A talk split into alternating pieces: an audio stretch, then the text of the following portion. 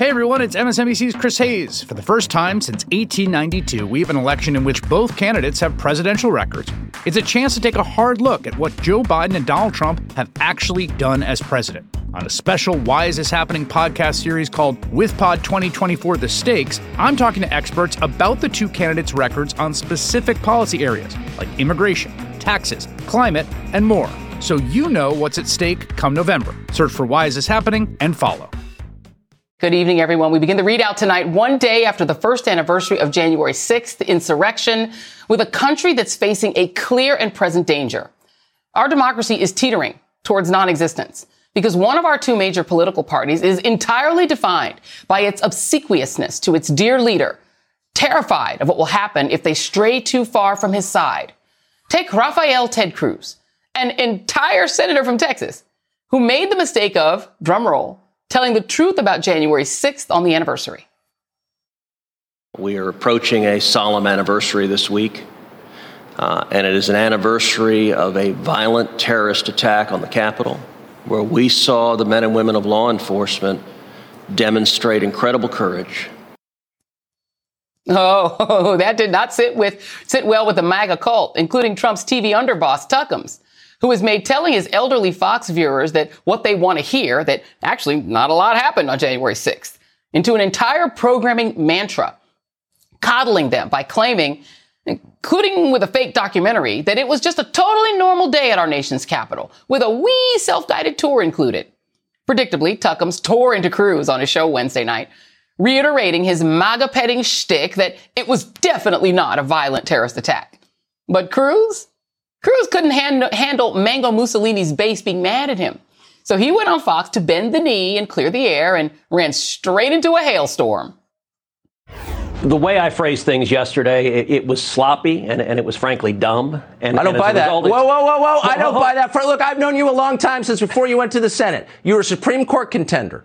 You take words as seriously as any man who's ever served in the Senate. And every word you repeated that phrase. I do not believe that you used that accidentally. I just don't. It's, so, Tucker, as a result of my sloppy phrasing, it's caused a lot of people to misunderstand what I meant. What I was referring to are, are the limited number of people who engaged in violent attacks against police officers. I wasn't saying the millions of, of, of patriots across the country supporting President Trump are terrorists. but here's the thing, Rafaelito. That mea culpa isn't just pathetic. It is also flat out false. Cruz has frequently referred to January 6th as a terrorist attack, including in at least three press releases issued last January, February, and May. He's also said it in multiple tweets, which Republican Congressman Adam Kinzinger trolled him for today. Now, for many people familiar with Game of Thrones, Watching poor little Cruz squirm and beg for forgiveness immediately brought to mind the subjugation of Lord Theon Greyjoy, who was forcibly relieved of his literal manhood, his identity, and then his name. What's your name?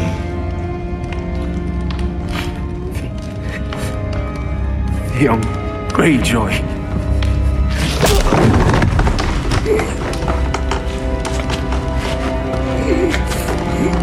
Leave. What is your name? Reek. Ted Cruz, aka Reek, once called Donald Trump a sniveling coward for calling his wife ugly and implying that his father murdered JFK during their fight for the 2016 nomination. But Trump has thoroughly defeated him again because Teddy the Weak is clearly the sniveling coward. Oh, but it's not just the man who ran to Cabo and blamed it on his kids during an epic snowstorm. Oh no, the Republican Party is in a place where if you don't downplay or straight up deny the insurrection, in other words, if you refuse to be a sniveling coward and a Trump bootlicker, you are not welcome. We've gone over little Kevin McCarthy's spineless hypocrisy numerous times, going from saying Trump bears responsibility for January 6th to whining that Democrats are supposedly using the anniversary as a partisan political weapon. On January 7th last year, Trump's favorite caddy, Lindsey Graham, was condemning his boss man for pushing the idea that the vice president could and should disenfranchise 150 million voters. But within a matter of months, he was back to groveling too and portraying Trump as the savior of the party. All I can say is uh, count me out. Enough is enough. If you're a conservative, this is the most offensive concept in the world that a single person could disenfranchise 155 million people. I would just say to my Republican colleagues, can we move forward uh, without President Trump? The answer is no. It's like, is Donald Trump going to paddle me? Let me just hurry up and, and change my mind. This groupthink is so thorough. The only Republicans to show up to the House's commemoration of January 6th yesterday were Liz Cheney and her father Dick, the Iraq War we got to go on the dark side torture guy. Now, as my friend and colleague Ayman Mohyeldin tweeted, just imagine for a moment if Republicans had decided to skip all of the commemorations on the first anniversary of the September 11th attacks. What message would that have sent? I am joined now by Mary Trump, Donald Trump's niece and host of the new podcast, The Mary Trump Show. And Kurt Bardella, advisor to the DNC and the DCCC. Listen, we can have a lot of fun with uh, with Reek um, Cruz, but it, it's not just him. Let, let me play Lindsey Graham. Lindsey Graham, who's also called the insurrectionist terrorists. I, I wonder how long it's going to take him to have to run onto Tuckum's show and beg for forgiveness too. Here's Lindsey. The first thing that stands out to me is how embarrassed and disgusted I am that the United States Capitol could be taken over by domestic terrorists, that a band of people who are terrorists, not patriots, literally occupied the floor of the House, drove the Senate out of its chamber. And the question for the country is how could that happen 20 years after 9 11? Kurt, you know, the thing that's so amazing is that Lindsey Graham, with that moment of clarity, that was on January 7th, and his moment of clarity on January 6th was the only time I've ever seen Lindsey Graham be sort of an independent human being. I mean, he's clearly a follower, um, and he went right back to the bootlicking after that. What happens to a person? What, where does your soul have to go? I wonder for somebody to go from speaking the obvious truth about an insurrection to turning into a sniveling coward, to use Raphael's phrase. Uh, I think much like Theon Greyjoy, who turned into Reek, these, these men have become dominated. They've become broken. They've become shadows of the men they once held themselves up to be. It is embarrassing the lengths to which they are going right now, tripping over themselves, asking for forgiveness for making the mistake of telling the truth. And I'll tell you, that just tells you how far gone things are. Telling the truth right now is a mortal sin in the Republican Party what we saw from President Biden on January 6th yesterday, and I saw a lot of headlines that said Biden blames Trump, Biden takes on Trump. That's not what happened here, Joy. We had a president of the United States tell the truth about what happened on January 6th. Period. Full stop. That's it. Truth telling. And that's really what's at stake right now. We have one party that has voluntarily divorced itself from reality, who has withdrawn from democracy, and we have another that is determined to keep truth and fact and democracy at the heart of its political future. And that's the choice that voters are going to have to make going forward because we are now in the ninth inning here, Joy. This isn't early games. This isn't early times. This is the bottom of the ninth as we're coming up on. And if Republicans are allowed to take any part of control back, they will run out the clock on democracy and we will not have much left after that. You know, and, and Mary Trump, the challenge is, right, I sort of am against sort of the deification of presidents anyway, right? But there the Republicans are not taking the knee to a, a, an Abraham Lincoln who saved the Union or Dwight David Eisenhower who was a war hero. They're not, it, it's to Donald Trump, your uncle, who you've written an extensive book about. This is not a great man. He's not a learned man. He's not an awfully lucid man half the time. What he is is a mean man. Let, let's play some of the times that he has gone after Reek Cruz. Here that is. One of the problems with Ted Cruz is everybody hates him. I mean, he's such a nasty guy. Everybody hates him. He's a nasty guy. Nobody likes him. Nobody in Congress likes him. Nobody likes him anywhere once they get to know him. Lion Ted comes in and he holds the Bible up and he holds it high, right? He holds it high and then he lies. He lies. He's an anchor baby. No, he's an anchor baby Ted Cruz is an anchor baby in Canada. His father was with Lee Harvey Oswald prior to Oswald's being, uh, you know, shot. I mean, the whole thing is ridiculous. You know, Mary, Trey, uh, Theon Greyjoy in this movie was literally sheared of his manhood. I, I, it, it feels that Reek is the right name of the character for Ted Cruz because he has, he, how does your uncle manage to strip grown men of their manhood that easily? What is it that he has over these people? Those clips were astonishing because of their incredible mixture of truth telling, projection, racism, and mendacity. Like we have all of it there, you know. And I honestly, I don't necessarily think it's a hold so much as the Republican Party made a calculation, as they have in the past, that they could use this person to advance their their agenda right? And then they lose control. And then they have no choice but to accommodate the monster. So one of the things that surprised me because uh, that doesn't because i think that's been true since say the tea party if not earlier. But what does surprise me is that donald is the weakest person i've ever met in my life and yet he has been able to find people even weaker than he is whom he is able to bend to his will. And considering, as you said, he's not smart, he's not strong, he's not anything one would aspire to be. They still do see him as a means to an end, and um, you know, in the in the case of Cruz and, and Graham, for example, I think they're arrogant enough to think they can have it both ways, but debased enough not to mind when they have to demean themselves to somebody as weak as Donald Trump. It, it is astonishing to watch, Kurt, you know, because the, the Republican Party has sort of predicated itself. People like Josh Hawley, which actually makes me laugh whenever I say that and the word manliness in the same sentence, because you know, he's like the chinless wonder, but they've sort of like, sort of grounded themselves in this particular idea of what manhood is supposed to be like, right? But every one of them is the opposite of it. They all kneel to Trump. They couldn't even manage to show up at, at the commemoration of an event that was a violence against themselves, against their own staffs. They were running from these terrorists that day. They weren't like shaking hands with them, uh, except for one. Uh, Kevin McCarthy staffer Ryan O'Toole has said yesterday that there was one congressman who was actually cheering the insurrectionists on that day. Listen to this. You did have some members express a different view. Uh, one member, Mo Brooks, for example, uh, was was glad he was cheering on uh, the fact that the 117th Congress had started this way, uh, and that was that was much to the dismay of others in the room, and uh, and certainly I think does not carry the sentiment that the day has today. And, and you know, Kurt, I, I note that cheering them on while still running away. Mo Brooks didn't go out there and meet these people out and uh, and join them. He didn't have the courage to do that, but he was cheering them on while fleeing. Your thoughts?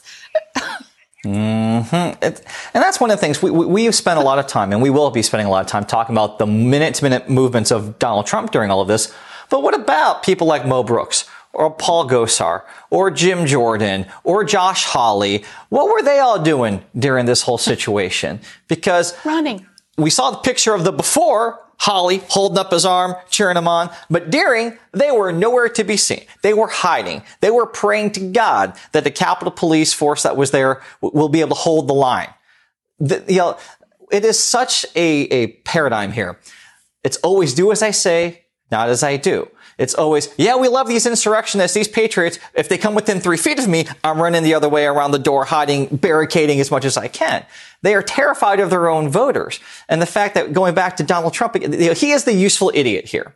He is not someone to be feared. He is not someone that can hold power over you. He is a useful idiot, an instrument that the Republican Party has decided to make their, their, their mascot so that they can actually get through their radical racist extreme agenda.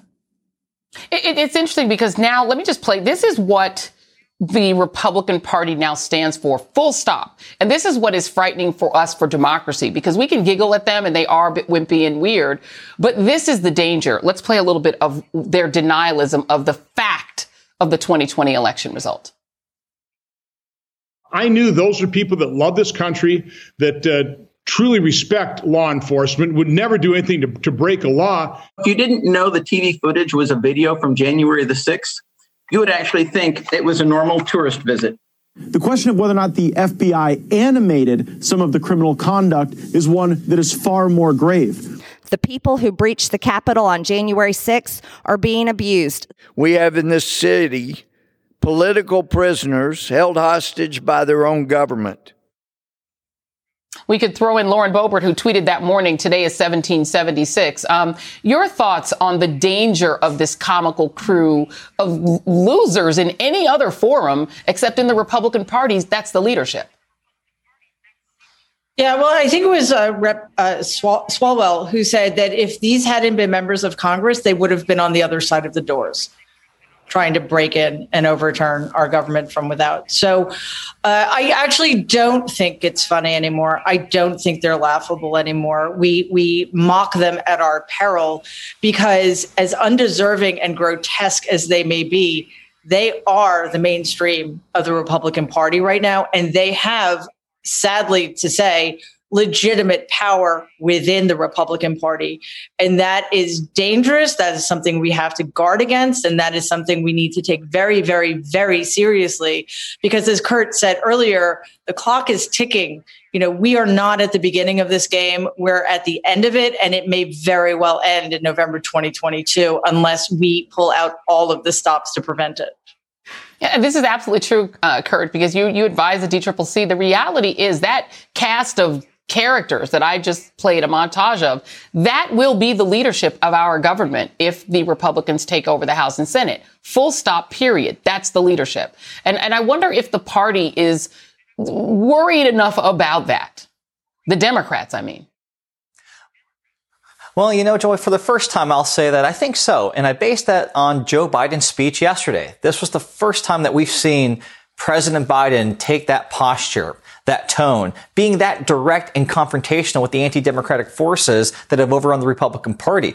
Like all political parties, we, we you know, we, we take our cues from the top. President Biden made it very clear what the stakes are right now. He made it very clear what needs to happen going forward. In order to heal this country, we need to first confront the truth of what's going on right now and who's been fueling these crazy conspiracy theories, these lies that have turned into violence. And so taking our cue from President Biden after the speech that he delivered and the speech that Vice President Harris delivered yesterday, I think that Democrats do realize the gravity of what's ahead and how important it is that we do everything that we humanly can to ensure that we are able to maintain the balance of power. Because if we surrender the Republicans will never give it back ever again. That's right. Absolutely. There's a term called kakistocracy, government by the worst possible people. That's what we will have, as well as a heavy heaping of fascism should they take over.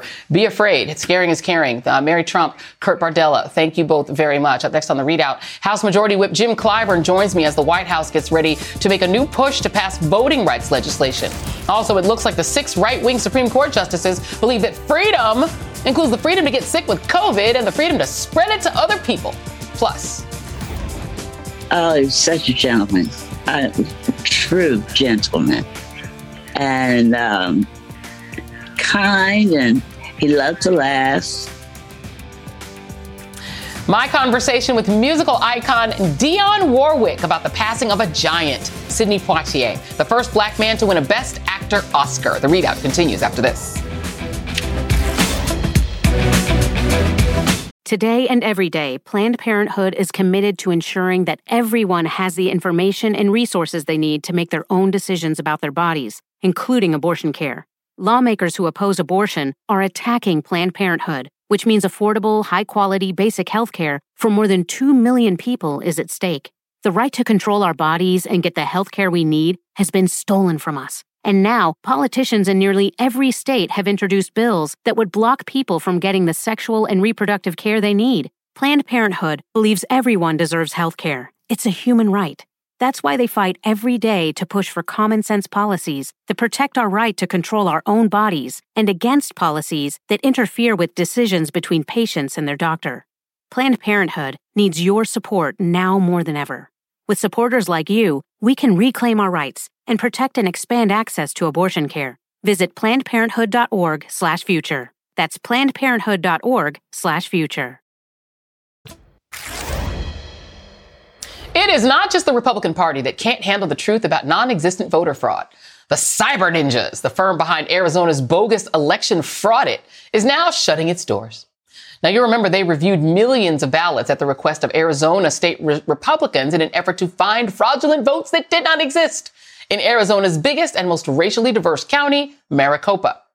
This week, county officials released a point by point takedown of the Cyber Ninjas claims, finding nearly everyone to be misleading, inaccurate, or false.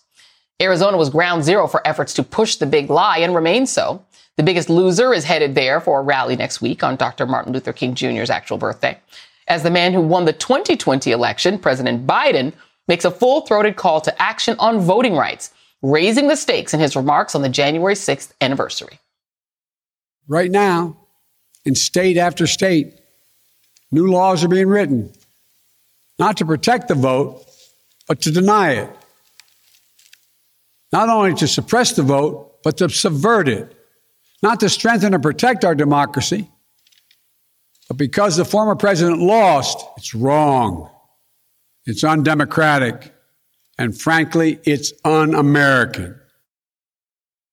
The president and vice president uh, Harris will travel to Atlanta next week to call for the passage of two bills, the John Lewis Voting Rights Advancement Act and the Freedom to Vote Act.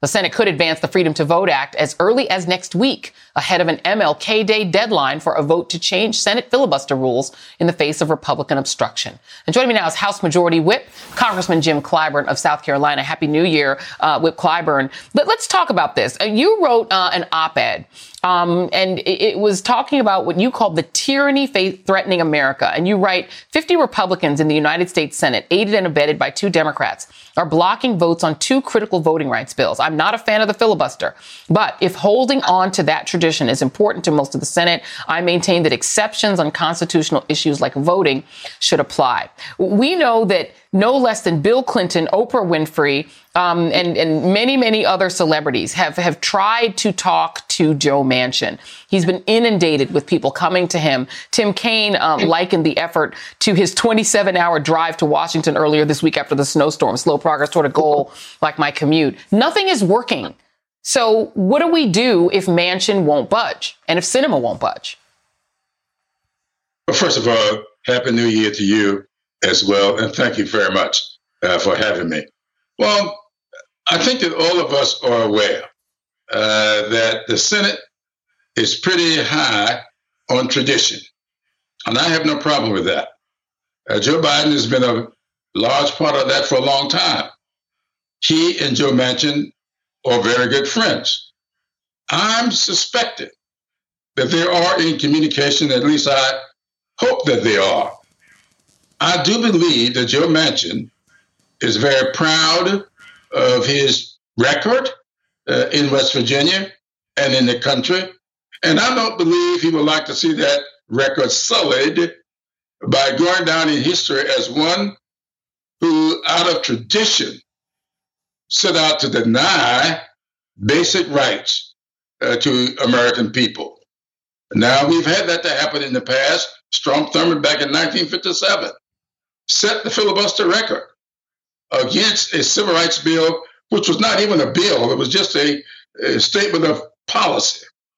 I don't think Joe, uh, Joe Manchin uh, would want to see that uh, for himself. So I am holding on to hope uh, that these two men will get together and in the final analysis will find a way for us to go forward with this legislation. We know, you know, that exceptions have been made for the budget. We call it reconciliation. Reconciliation is a term more aptly applied to constitutional issues than the budget. So I think in the name of reconciliation, we're going to get to where we need to be. Well, you know, and, and, hope is good, but but hope and, and strategy are two different things. I mean, there are groups in Georgia, voting rights groups, who are saying to the president and vice president, "Don't come down here without a plan." You, you are good friends with the president of the United States. You know uh, Senator Harris very well. Do you know of a, of, a, of a plan that we aren't aware of that they have to actually make this happen? Because that's what the voting groups in Georgia are saying. Don't even come down here without an actual plan. Well, the, pro- the problem is to who will you submit the plan? Yes, there are plans. I have talked with Joe Manchin, and I do know that we've talked about these issues. Now, I do believe uh, that it is important to allow people room, space, as we like to call it, allow them to be able to deal with their own colleagues. You know, the Senate, there's 100 people sitting there. And what we're trying to do is get to 50% plus one. So let them have the space I do believe there's a plan. In fact, I know uh, of the plan, and hopefully uh, he will accept it. He hasn't yet. You, you, you, you say you, you say that you've spoken with Joe Manchin. What evidence has he provided you that he actually cares about voting rights more than he cares about the filibuster? Well, the first evidence was the fact that he took the For the People Act, H.R. 1, he reworked it and came up with an approach that he thought would bring at least 10 Republicans uh, to the table. That did not work. Now, it seems to me that he demonstrated good faith when he put forth that bill. And when they put it on the floor, 10 Republicans did not come along in order to bring it to a vote. So to me, that shows good faith. I think he will get to the point where he will see uh, that they are, in fact, uh, insulting him uh, by saying they are for it. And when he laid it out there, they didn't vote for it. So I think right. that's what Schumer has in mind. Uh, last question to you. The, the King holiday is coming up. If, in fact, Joe Manchin does not budge and continues to stand by the filibuster and wrap his arms around that more than voting rights, is it not time for civil rights groups like the NAACP, for the groups that are that he's going to be looking to to convene with on MLK Day, to you know, to do the annual thing that politicians like to do? Is it time for civil rights groups and organizations to be to condemn him as being akin to a modern day Strom Thurmond? Oh, absolutely. No question about that. Look, I have a long history here in South Carolina. Uh, I knew Strom Thurmond very well. His sister Gertrude and I uh, used to have desks next to each other when we worked in state government together. And so that didn't stop me from saying to Strom Thurmond, I think you are off base and you need to reckon with the truth. I will say the same thing here.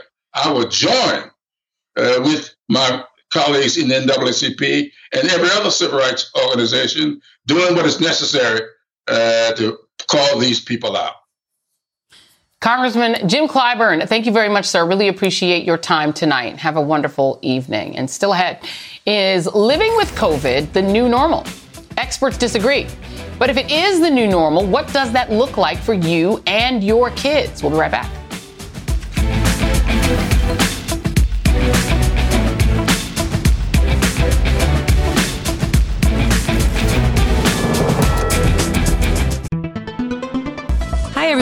It's Katie Phang. Did you know my weekly show on MSNBC is now available as a podcast? With my decades of experience as a trial lawyer, you'll get an insider's perspective on all things legal. At a time when politics and the law are inextricably intertwined, my guests and I break down what's next and why it matters, both inside and outside the courtroom. Search for The Katie Phang Show wherever you're listening and follow.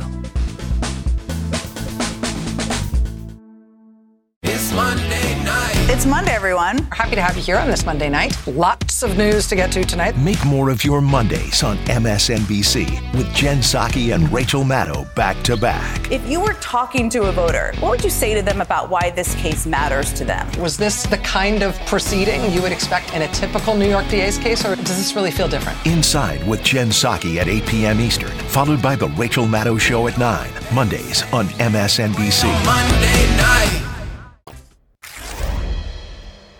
From Cancun cruise to disappearing DeSantis, the Republicans sure do like to go AWOL during times of crisis.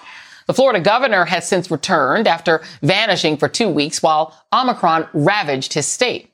But he continues to show no remorse for his vanishing act, even as Florida set a new daily record today with more than 76,000 COVID cases.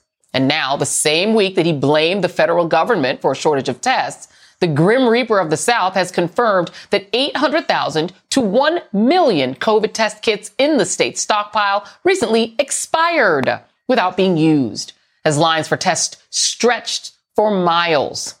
Unless you're living under a rock, you know that COVID tests these days are getting price gouged up to $80 per test.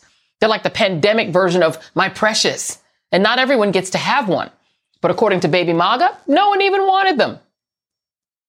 Having a stockpile was the right thing to do. I mean, if if we if we had done the opposite, we would have run out and then had to order as people had done it. We just had a lack of demand uh, that that happened in September, October, November. Nobody was requesting them. Um, they would have been used, I think, had we had Omicron then. Mm-hmm. Yeah, okay. Yeah, those words might have meant something in some alternate universe where the Florida governor prioritized Floridians' lives and wasn't turning his state into a COVID oasis to integrate donors, to ingratiate himself to donors and the death cult base. But sadly, that is not the universe that we occupy. And because of Death Santis and his weird Surgeon General who's advocating for slowing down and even stopping testing, we're even deeper in this mess, forcing other leaders and scientists to up the ante on our COVID response. That's what we're seeing in France, where President Emmanuel Macron is doubling down on his vow to piss off the unvaccinated. And in an extraordinary move, former members of Biden's advisory board of health experts during his transition have published articles in the Journal of the American Medical Association calling for him to adopt a new domestic pandemic strategy centered on the new normal of living with the virus indefinitely. In addition, they point out that achieving 90% population vaccination coverage will require mandates. This comes as President Biden's COVID vaccine mandates go to the Supreme Court. And up next, we'll discuss what the conservative majority heard and what they seem poised to do to us next.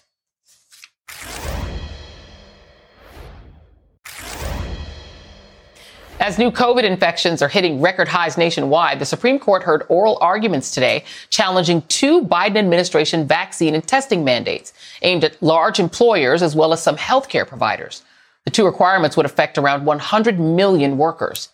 At issue is whether agencies like OSHA and HHS have the legal authority to impose such mandates. While the conservative justices expressed skepticism, liberal justices like Sonia Sotomayor argued that it was well within the government's purview. What's the difference between this and telling employers where sparks are flying in the workplace, your workers have to be, wear a mask? When sparks are flying in the workplace, that's presumably because there's a machine that's unique to that workplace. That is the. Why is the human being not like a machine if it's spewing a virus, bloodborne viruses? And by the way, one of the people arguing against the vaccine mandates did so remotely because he had COVID.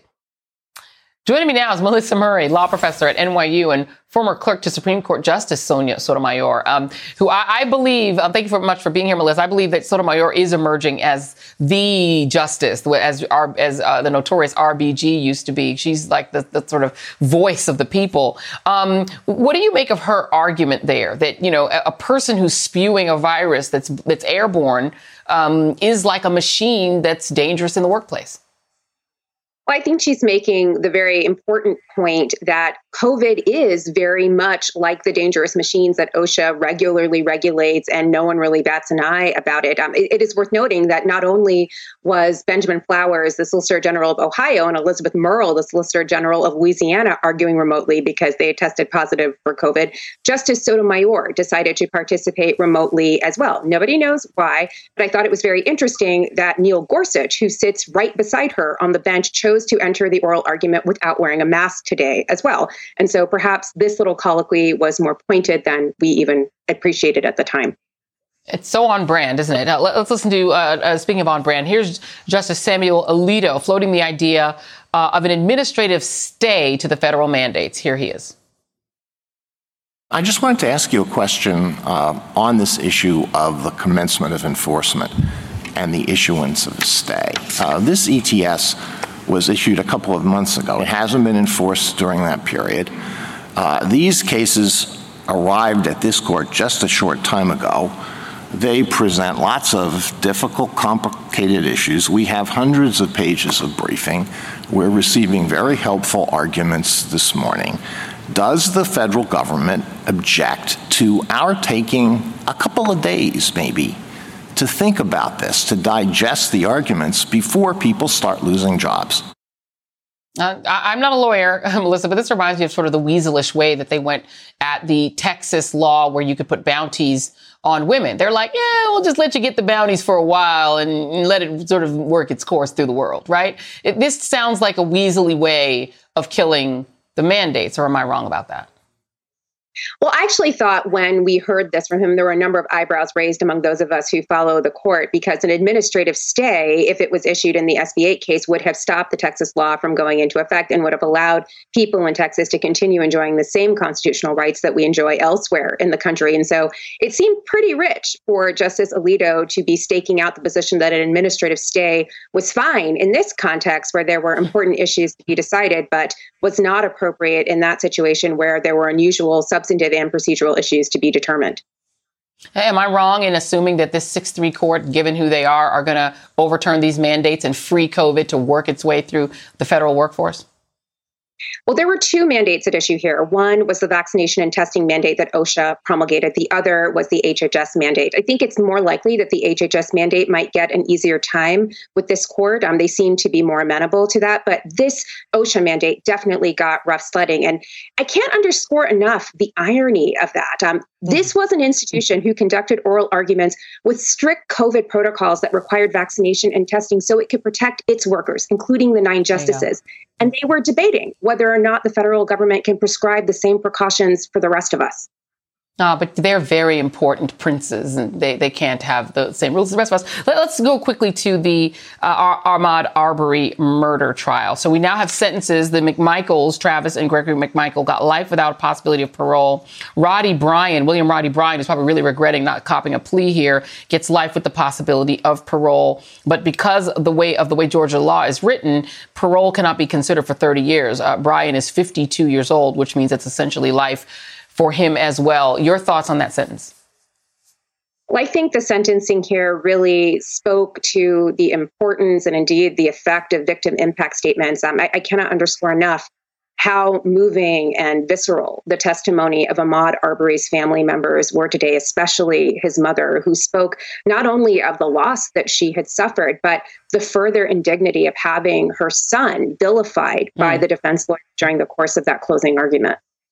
Yeah, indeed. Okay, well, let's take a quick turn here because today, sadly, we said goodbye to one of the nation's most dedicated civil rights lawyers and brightest scholars, Lani Guinier. Ms. Guinier became the first woman of color uh, tenured at Harvard Law School. As our friend Elie Mystal wrote, there were few clearer voices about how to protect the rights of people of color in this country. Um, Melissa, I wanted to give you a chance to just give us your thoughts on, on Lani Guinier and her impact in, in this world. This is an incalculable loss. I did not have the privilege of learning from Professor Guinier, but like every other Black woman who came after her, we know that we walked a path that she blazed, and she was truly an amazing scholar and researcher. And she showed us that even professional setbacks, um, when she was, for example, withdrawn as a nominee for a civil rights office in the Clinton administration, she used that setback to advance another academic theory about what democratic participation should look like. And again, she was a model for all of us. This is a terrible, terrible loss. Yeah, indeed. Uh, she was a, an incredible woman. I did get a chance to meet her once, and she was just such a, a, smart, sort of an interesting character who could explain the law in like very straightforward, simple terms that you could really understand, and a huge advocate for voting rights. Um, make, very quickly, I want to get you to also comment. Given the fact that we are right now re- fighting again for voting rights, that loss to me feels deeper. I know Sherrilyn Ifill was tweeting about it today. Does it to you? Well, I mean, it does feel sort of the pregnancy of the moment is like her loss at a time when voting rights are under siege. She spent her entire career thinking about what it would mean for minorities to participate fully in the democratic process. And at a time when more and more states are thinking about ways to make it harder for communities that are already marginalized to participate in the democratic process, her voice will be sorely missed.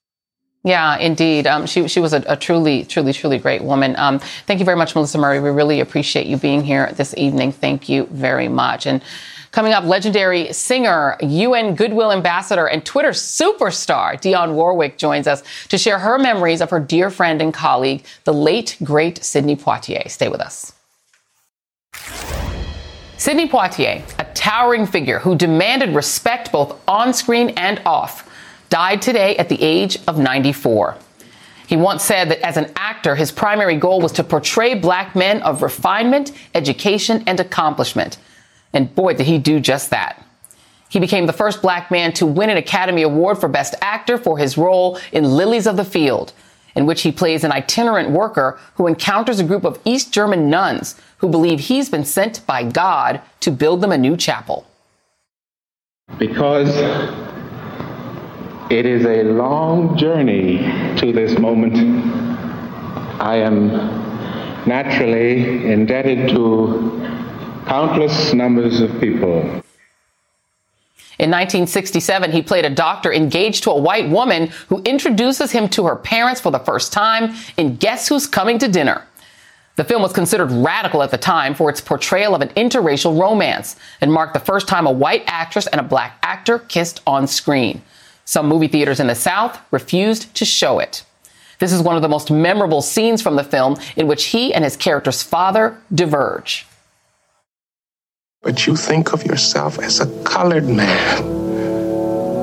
I think of myself as a man. Poitier starred in roughly 30 films, including the defiant ones A Raisin in the Sun, and To Sir with Love and many more. Poitier's starring roles helped reshape America's image of a powerful leading man, and his work helped open doors for black actors who followed. And yet, his most powerful role was as a civil rights activist. He was one of several celebrities who took part in the March on Washington in 1963. In 2009, President Obama awarded Poitier the Presidential Medal of Freedom. The proud Bahamian's death was confirmed by the island's Ministry of Foreign Affairs. And joining me now is award winning singer, television host, activist, and friend of the late Sidney Poitier, Dionne Warwick. Uh, Ms. Dionne, it's always a pleasure to talk with you. Um, you tweeted out today a really wonderful story about meeting Mr. Poitier and asking for his autograph. please, t- first of all, the idea of you wanting to get anyone's autograph because you're so incredible, but please tell us that story. I was just leaving my recording session and walking up Broadway to get to my car. And I spotted Sidney Poitier walking up Broadway. So I I basically stalked him. I did.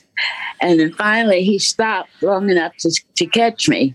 And he turned around and says, Little girl, what is it that you want? And I said, I but I do. You know, it's like, my God, I'm speaking to thee. So, I mean, uh, he was one of my very special people in my life. What was he like as a person? I never got the privilege to meet him. Uh, he was one of my mom's on-screen boyfriends, by the way. He and Harry Belafonte were like the two people she had the biggest crushes on, and Muhammad Ali. What was he like as a uh-huh. person? Uh, oh, he was such a gentleman, true gentleman, and um, kind, and he loved to laugh. Um, he was, I don't know, you know, he was the complete man. I love the way you say that because, I mean, at the time when he was doing these groundbreaking films, it was still a struggle for black men to not only not be, you know, to be a leading man. That was sort of unheard of until he and Mr. B came along. Um, but also to be, you know, to be treated as, as men, as human beings in this country. We still have some issues with that now. But what do you think that the importance of him standing in that space was?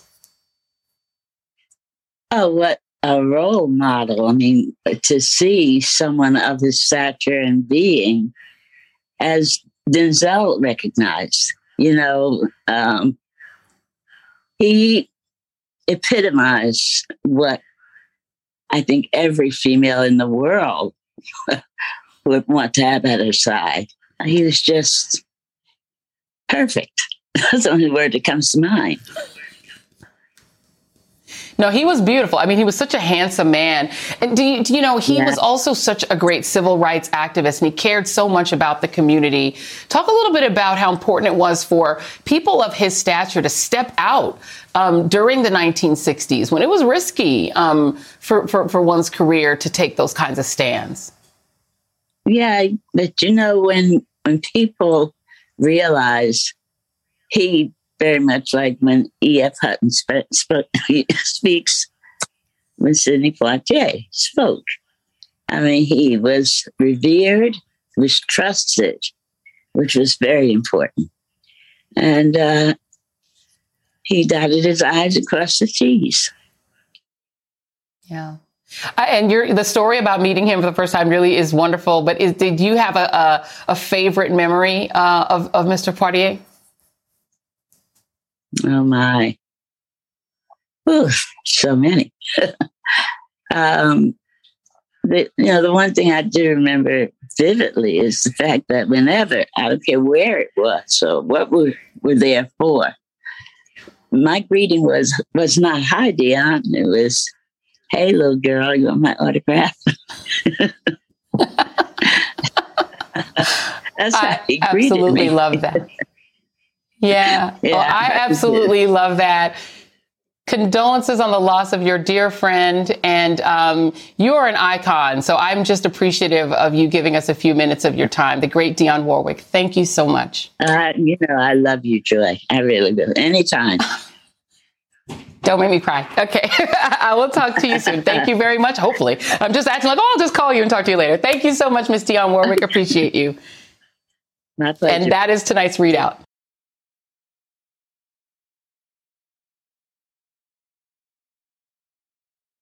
When news breaks, go beyond the headlines with the new MSNBC app. New developments in the legal drama surrounding former President Donald Trump. Get real time analysis from live blogs to in depth essays, video highlights from your favorite shows and hosts. Lots of news of all kinds going on right now. And the latest updates on the 2024 election. The rematch is on. It's Trump Biden Part 2. Go beyond the what to understand the why. Download the app now at msnbc.com slash app.